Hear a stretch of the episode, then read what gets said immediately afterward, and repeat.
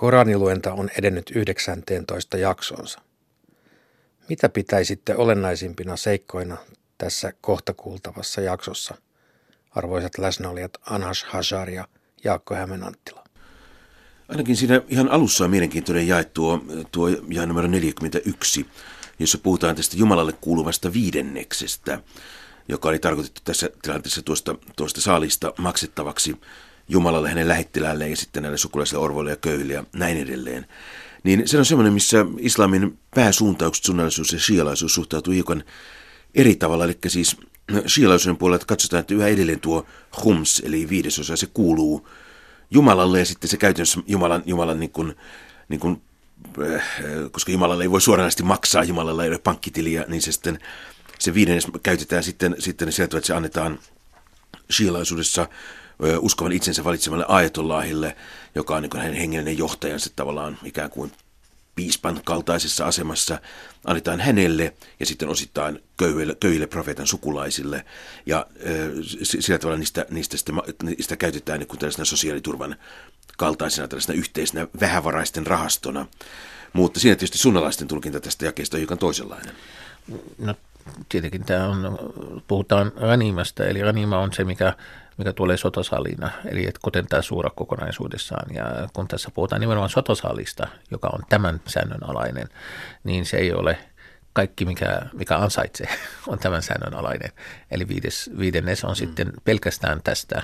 Niin, Vai sotosalista? Vaan sotosalista, niin että, koska se nimenomaan liittyy tähän koko, koko suuraan, al ja al niin molemmat ovat, ovat sitä, sitä ja ää, ei ole että ää, kaikki, kaikki ansio, ää, niin siitä 20 prosenttia ei päinvastoin.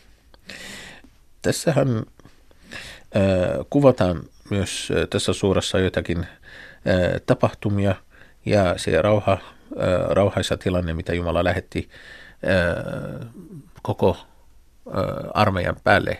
He olivat jännittyneet, niin ää, Jumala lähetti heille unta ennen ennen taistelua, niin he, he nukkuivat siinä ja lähetti vähän, äh, tuli pientä, pientä sadetta, niin se, hän kertoi, kertoi siitä, niin, että, että he rauhoittuisivat ennen, ennen taistelua, niin, koska ne eivät olleet odetta, odottaneet, että tulee armeija vastaan, vaan karavaani.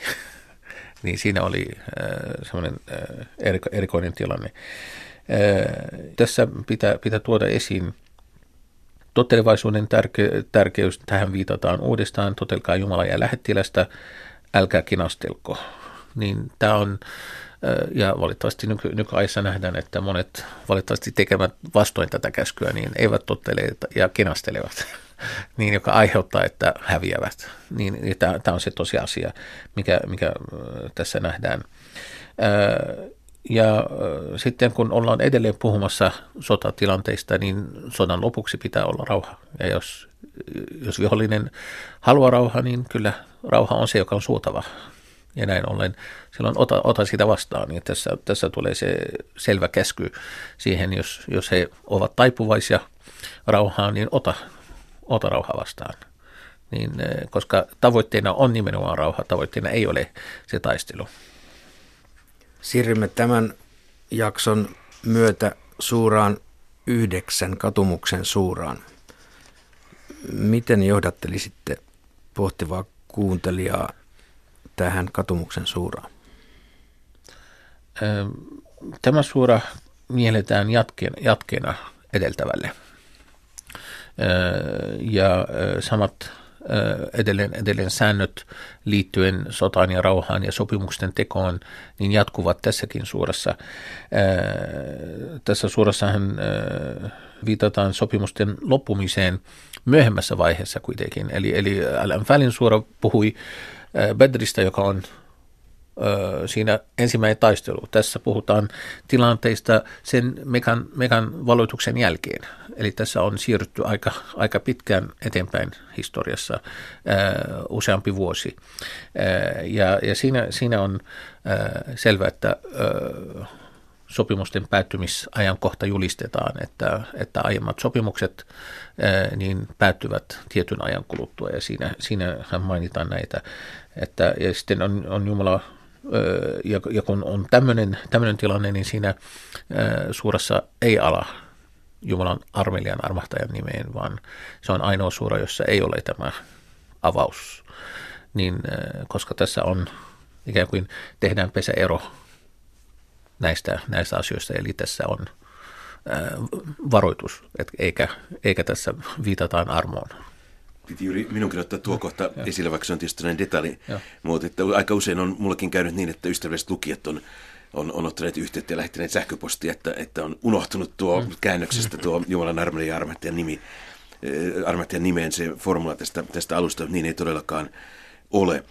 Tuo oli, minkä Anas Hajar mainitsi, se on tavallaan tällainen ikään kuin islamilainen selitys, mutta sitten voidaan ajatella myöskin noin toiselta kannalta, niin kuin ikään kuin tutkijat on kiinnittänyt huomiota myöskin siihen, että tuo ensimmäinen jae tässä toimii ikään kuin samassa tehtävässä, eli siinä missä tuo, tuo niin sanottu basmala, eli tuo Jumalan armelijan armahtajan nimeen se formula, se aina avaa nämä suuret, niin tässä on vastaavan tyyppinen avaus, kun tässä mainitaan, että tämä seuraava teksti on julistus usko, us, uskottomille, joiden kanssa on tehty tehty liitto, että siinä on ikään kuin se alkuformula on, mutta se on, se on toinen, se alkuformula. Ja myöskin jossain osassa islamilaisesta perinnettä on ollut aikoinaan tietoja siitä, että ne olisi ihka olleet sama, saman suuran kaksi osaa, mikä ei kyllä tutkijan kanssa näytä kovin todennäköistä. Siis se on nykyään vakiintunut käsitys, että ovat erilliset suuret. Ja tutkijan siinä on helppo yhtyä, koska jos nämä suuret kuuluisivat niin kuin kokonaan yhteen, niin sitä olisi luonnottoman pitkä suure tässä kohtaa. Eli, eli kyllä nämä on aivan ilmeisesti kaksi erillistä suuraa, mutta tosiaan asiasisällöllisesti ne ovat sitten yhteen kuuluvia niin siinä on tullut siellä ensimmäisessä jakeessa selvä pesäero, säädös, ja sitten säädöksen julistus tuli siinä kolmannessa jakeessa. Eli, eli siinä, siinä sen takia siinä on vähän, vähän, joku luulee, että se on toistoa, mutta se ei ole toistoa. Ensin tuli säädös, että näin Jumala on päättänyt, sitten tämä on julistus sitten. eli, eli sitten säädös pitää julistaa ja sen takia se tulee sen perässä, että julistetaan Jumalalta ja lähettiläältä ihmisille. Eli ihmisille tarkoittaa niille uskoville ja sitten muille, jotka ovat sopimuksen alaisia ja niille, jotka eivät ole sopimuksen alaisia siihen aikaan, että nämä kaikki sopimukset ovat päättymässä. Tämän jakson loppupuolella on seikka, johon Jakko olet myös selityksissäsi viitannut, eli mekan sulkeminen muilta kuin – muslimeilta, joka ilmeisesti on historiallisesti totta tänäkin päivänä. Joo, siis Mekkaanhan ei saa tulla kukaan muu kuin muslimi. Siellä on käynyt ei-muslimeita, mutta aina, aina niin kuin enemmän tai vähemmän, vähemmän niin kuin sala, sala-asussa. Että siinä on Mekan ympäristössä alkaa tietystä kohtaa tämä pyhä alue ja periaatteessa sen sisälle ei sitten, sitten voi, voi tulla muuta kuin muslimit. Ja sitten mä en tiedä mikä on Saudi-Arabian nykyinen politiikka, mutta ymmärtääkseni siellä Saudi-arabialaiset eivät toki suo, että sinne tulee ei-muslimita edes, edes niin kuin varsinaisen pyhän alueen ulkopuolelle, että se koko kaupunki pidetään ihan vain yksinomaan islamilaisena. Ja tämähän on juuri poikkeuksellista, että normaalisti kun muslimit ovat sitten myöhemmin valloittaneet alueita, niin se ajatus on aina ollut se, että siellä valloitetulla alueella ö, ihmiset saattavat jatkaa omaa, omaa uskontoaan, olla juutalaisia tai kristittyjä, asua Damaskoksessa tai Kairossa tai missä tahansa muualla, mutta ö, Mekka on, on erityinen poikkeus, sitten yleensäkin Saudi-Arabiahan on semmoinen, että se on hyvin pitkään on katsottu, että Arabian niemimaalla ei pitäisi olla, olla, olla muita, kuin, muita kuin muslimeita, että se on se ainoa alue, joka on ikään kuin enemmän varattu muslimeille, mutta toki tarkkoja ollaan ainoastaan tässä Mekan suhteen. Mun ymmärtääkseni jopa Medinaan on mahdollisuus. Medina myös, joo.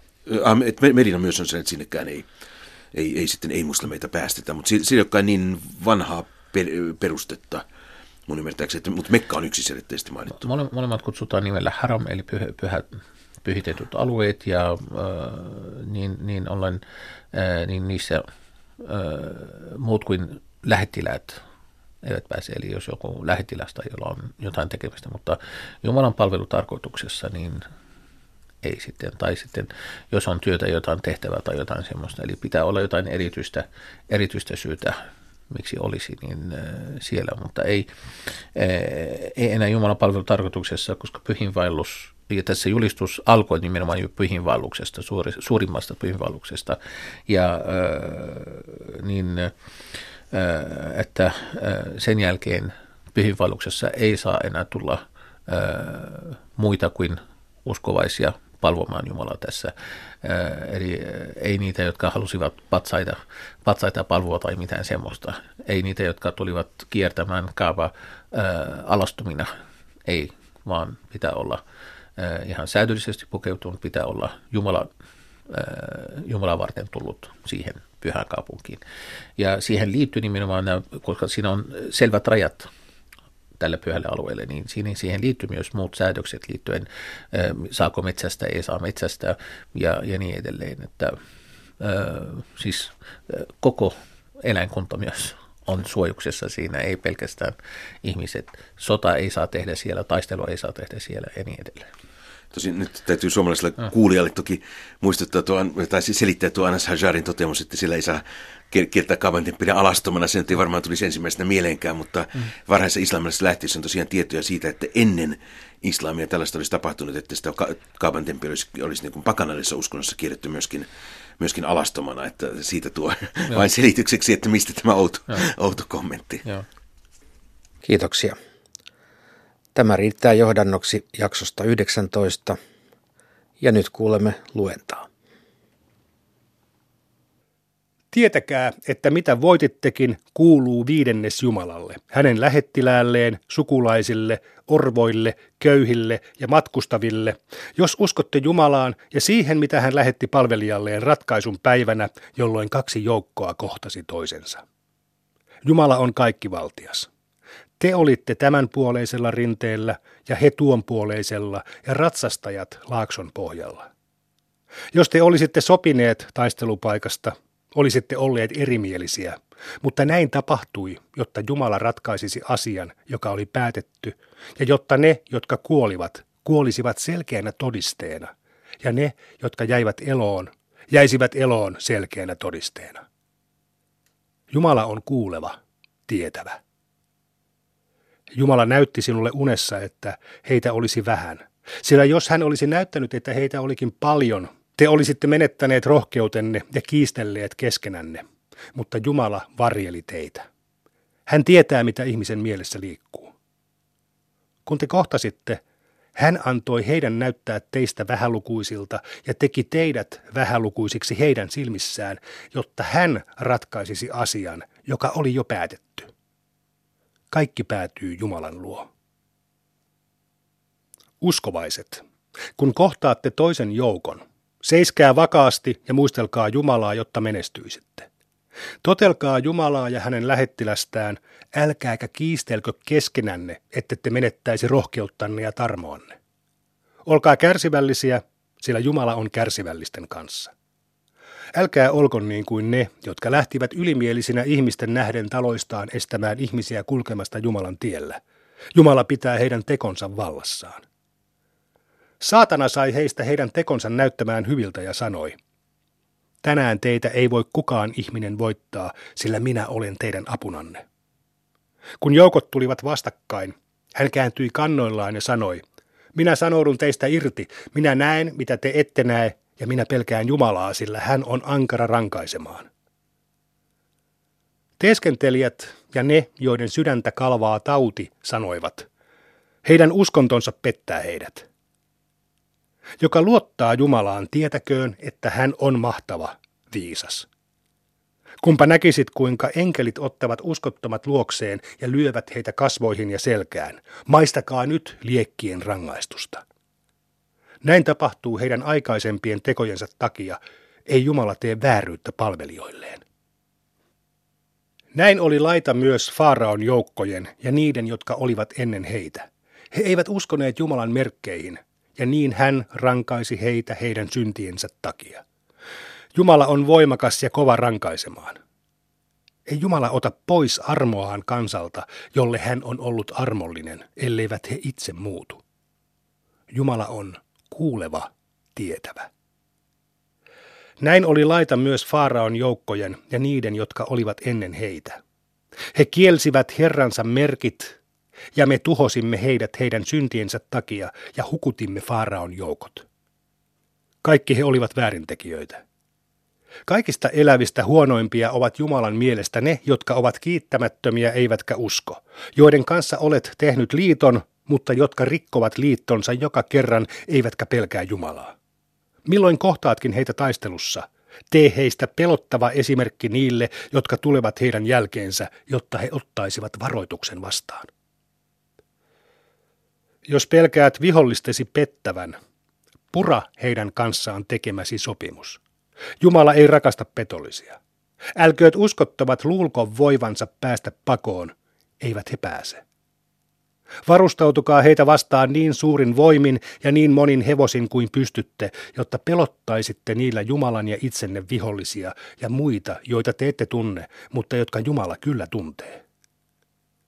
Mitä te kulutattekin Jumalan tiellä, se annetaan teille täytenä takaisin, eikä teille tehdä vääryyttä. Jos he taipuvat rauhaan, taipu sinäkin ja luota Jumalaan. Hän on kuuleva, tietävä. Vaikka he haluaisivatkin vain pettää sinua, on Jumalassa sinulle riittävä auttaja. Hän auttoi sinua ja uskovia voittoon ja liitti teidän sydämenne yhteen.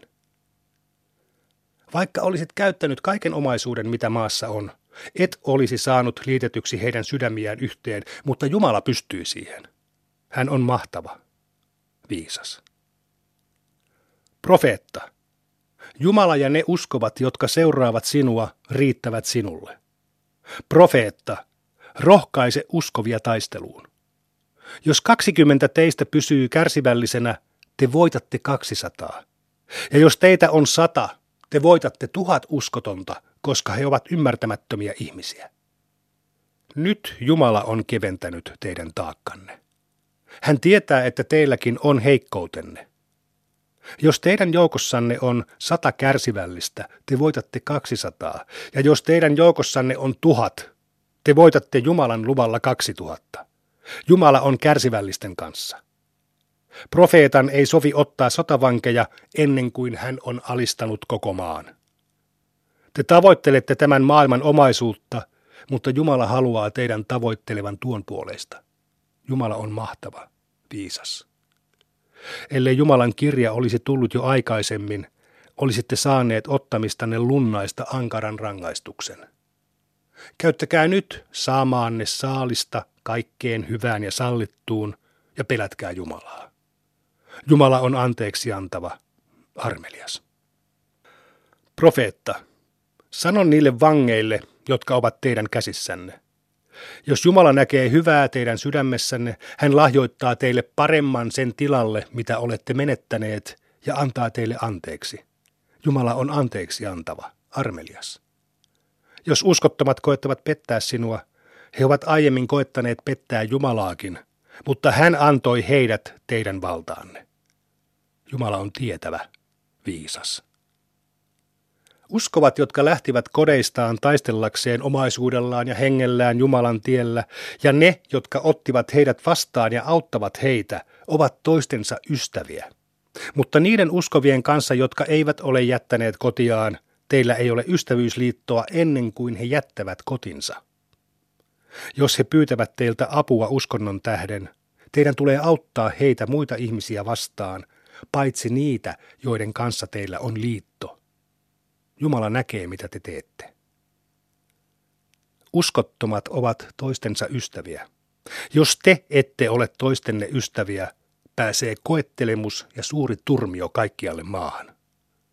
Uskovat, jotka ovat lähteneet kodeistaan kilvoitellakseen Jumalan tiellä, ja ne, jotka ottivat heidät vastaan ja auttoivat heitä, ovat tosi uskovia. Heitä odottaa anteeksianto ja jalo osa. Ne, jotka ovat myöhemmin kääntyneet uskoon, lähteneet kodeistaan ja kilvoittelevat teidän kanssanne, kuuluvat teihin. Sukulaiset ovat lähimpinä toinen toistaan Jumalan kirjan mukaan. Jumala on kaikki tietävä. 9. Katumuksen suura. Jumalan ja hänen lähettiläänsä julistus niille monijumalaisille, joiden kanssa olette tehneet liiton. Kulkekaa vapaasti neljän kuukauden ajan, mutta tietäkää, että te ette voi välttää Jumalaa ja että hän saattaa uskottomat häpeään. Tämä on myös ilmoitus Jumalalta ja hänen lähettiläältään ihmisille suuren pyhiinvaelluksen päivänä. Jumala ja hänen lähettiläänsä sanoutuvat irti uskottomista. Jos te kadutte, on se teille parasta, mutta jos käännytte pois, tietäkää, että te ette pääse Jumalaa pakoon. Julista uskottomille sanomaa tuskallisesta rangaistuksesta, paitsi niille monijumalaisista, joiden kanssa te olette tehneet liiton, ja jotka eivät riko sitä vähimmässäkään määrin, eivätkä auta ketään teitä vastaan. Pitäkää liitto heidän kanssaan määräaikaan asti. Jumala rakastaa hurskaita. Kun rauhoitetut kuukaudet ovat kuluneet, surmatkaa monijumalaisia, missä heitä tapaattekin, vangitkaa ja saartakaa heidät ja väijykää heitä kaikkialla. Mutta jos he katuvat, pitävät rukouksensa ja antavat almuja, antakaa heidän mennä rauhassa. Jumala on anteeksi antava, armelias. Jos joku monijumalainen pyytää sinulta suojaa, suojele häntä, jotta hän saisi kuulla Jumalan sanaa ja anna hänen sitten päästä muualle turvaan. Näin me säädämme, sillä he ovat tietämättömiä ihmisiä. Kuinka monijumalaiset voisivat olla liitossa Jumalan ja hänen lähettiläänsä kanssa, paitsi ne, joiden kanssa te solmitte liiton suojellun moskeijan luona? Niin kauan kuin he noudattavat sitä, noudattakaa tekin sitä, sillä Jumala rakastaa hurskaita. Jos he voittaisivat teidät, he eivät noudattaisi mitään sopimusta tai pitäisi mitään lupausta. He miellyttävät teitä kyllä puheillaan, mutta heidän sydämensä hylkää liiton. Useimmat heistä ovat syntisiä. He ovat hylänneet Jumalan merkit vähäisestä hinnasta ja estäneet ihmisiä kulkemasta hänen tiellään. Pahoin he ovatkin tehneet. He eivät noudata mitään sopimusta tai liittoa uskovien kanssa. Juuri he ovat sopimuksen rikkojia. Mutta jos he katuvat, pitävät rukouksensa ja antavat almuja, he ovat teidän uskonveljiänne. Me selitämme merkkimme niille, jotka tietävät. Jos he sopimuksen tehtyään rikkovat valansa ja panettelevat uskontoanne, niin taistelkaa uskottomien johtajia vastaan. He eivät pidä valansa. Taistelkaa, jotta he herkeäisivät. Ettekö te taistelisi ihmisiä vastaan, jotka ovat rikkoneet valansa ja halunneet ajaa lähettilään luotaan? Hehän itse aloittivat. Heitäkö te pelkäisitte, vaikka teidän kuuluisi ennemmin pelätä Jumalaa, jos olette uskovia? Taistelkaa heitä vastaan, niin Jumala rankaisee heitä teidän kättenne kautta, saattaa heidät häpeään, auttaa teitä heitä vastaan, lääkitsee uskovien mielen ja lauduttaa heidän sydämensä raivon. Jumala armahtaa ketä tahtoo. Hän on tietävä, viisas. Vai kuvittelitteko te, että teidät olisi jätetty rauhaan ennen kuin Jumala on ottanut selvää, ketkä teistä kamppailivat ottamatta ystävikseen muita kuin Jumalan, hänen lähettiläänsä ja toiset uskovat? Jumala tietää, mitä te teette. Ei moni jumalaisten sovi ylläpitää Jumalan temppeleitä, vaikka he todistavat itseään vastaan olevansa uskottomia – heidän tekonsa ovat menneet hukkaan ja he joutuvat ikuisiksi ajoiksi tuleen. Jumalan temppeleitä kuuluu niiden ylläpitää, jotka uskovat Jumalaan ja viimeiseen päivään, pitävät rukouksensa, antavat almuja, eivätkä pelkää muuta kuin Jumalaa. Ehkä he kulkevat oikealla tiellä. Ovatko ne, jotka vain huolehtivat pyhiinvaeltajien juottamisesta ja suojatun temppelin ylläpidosta, samanveroisia kuin ne, jotka uskovat Jumalaan ja viimeiseen päivään ja kamppailevat Jumalan tiellä. Jumalan edessä he eivät ole samanveroisia. Jumala ei johdata väärintekijöitä. Ne, jotka uskovat ja ovat lähteneet kodeistaan kamppaillakseen Jumalan tiellä omaisuudellaan ja hengellään, ovat Jumalan edessä ylhäisempiä. He saavat suuren voiton. Heidän Herransa antaa heille ilosanoman armostaan, suosiostaan ja puutarhoista, joissa heitä odottaa ikuinen autuus ja joissa he saavat asua aina ja ikuisesti. Jumalan luona on suurin palkka. Uskovaiset, älkää ottako isiänne ja veljiänne ystäviksi, jos he rakastavat epäuskoa enemmän kuin uskoa. Joka teistä ottaa heidät ystävikseen, tekee väärin. Sano, jos isänne, poikanne, veljenne, vaimonne ja sukunne, hankkimanne omaisuus, kaupankäynti, jonka pelkäätte kärsivän, ja teille mieluisat asuinpaikat ovat rakkaampia teille kuin Jumala, hänen lähettiläänsä ja kamppailu hänen tiellään, niin odottakaa vain, kunnes Jumala ratkaisee asiansa. Jumala ei rakasta syntisiä. Jumala on auttanut teitä usein, ja hän auttoi myös Hunainin taistelussa, kun teidän lukumääränne ihastutti teitä – mutta se ei auttanut teitä laisinkaan, vaan maa avaruudessaan tuntui jo teistä ahtaalta ja te käänsitte selkänne. Silloin Jumala lähetti sakinansa lähettiläälleen ja uskoville, ja hän lähetti joukkoja, joita te ette voineet nähdä, ja rankaisi uskottomia. Tämä oli uskottomien palkka. Tämän jälkeen Jumala suo armonsa, kenelle tahtoo. Jumala on anteeksi antava, armelias. Uskovaiset, Monijumalaiset ovat epäpuhtaita. Älkööt he siis saakon lähestyä suojeltua temppeliä enää tämän vuoden jälkeen. Jos pelkäätte puutetta, tietäkää, että Jumala antaa teille vauraudestaan, jos tahtoo. Jumala on tietävä, viisas. Taistelkaa niitä kirjan ihmisiä vastaan, jotka eivät usko Jumalaan, eivätkä viimeiseen päivään, eivät pidä kiellettynä sitä, minkä Jumala ja hänen lähettilänsä ovat kieltäneet, eivätkä ota uskonnokseen totuuden uskontoa. Taistelkaa heitä vastaan, kunnes he maksavat nöyrinä veronsa. Juutalaiset sanovat, Usair on Jumalan poika. Kristityt sanovat, Messias on Jumalan poika. Näin he puhuvat kuin uskottomat ennen heitä. Jumala kirotkoon heidät, kuinka he valehtelevat. He ovat ottaneet oppineensa, munkkinsa ja Messiaan, Marian pojan herroikseen Jumalan asemesta, vaikka heidän on käsketty palvoa vain yhtä Jumalaa. Ei ole muuta Jumalaa kuin hän.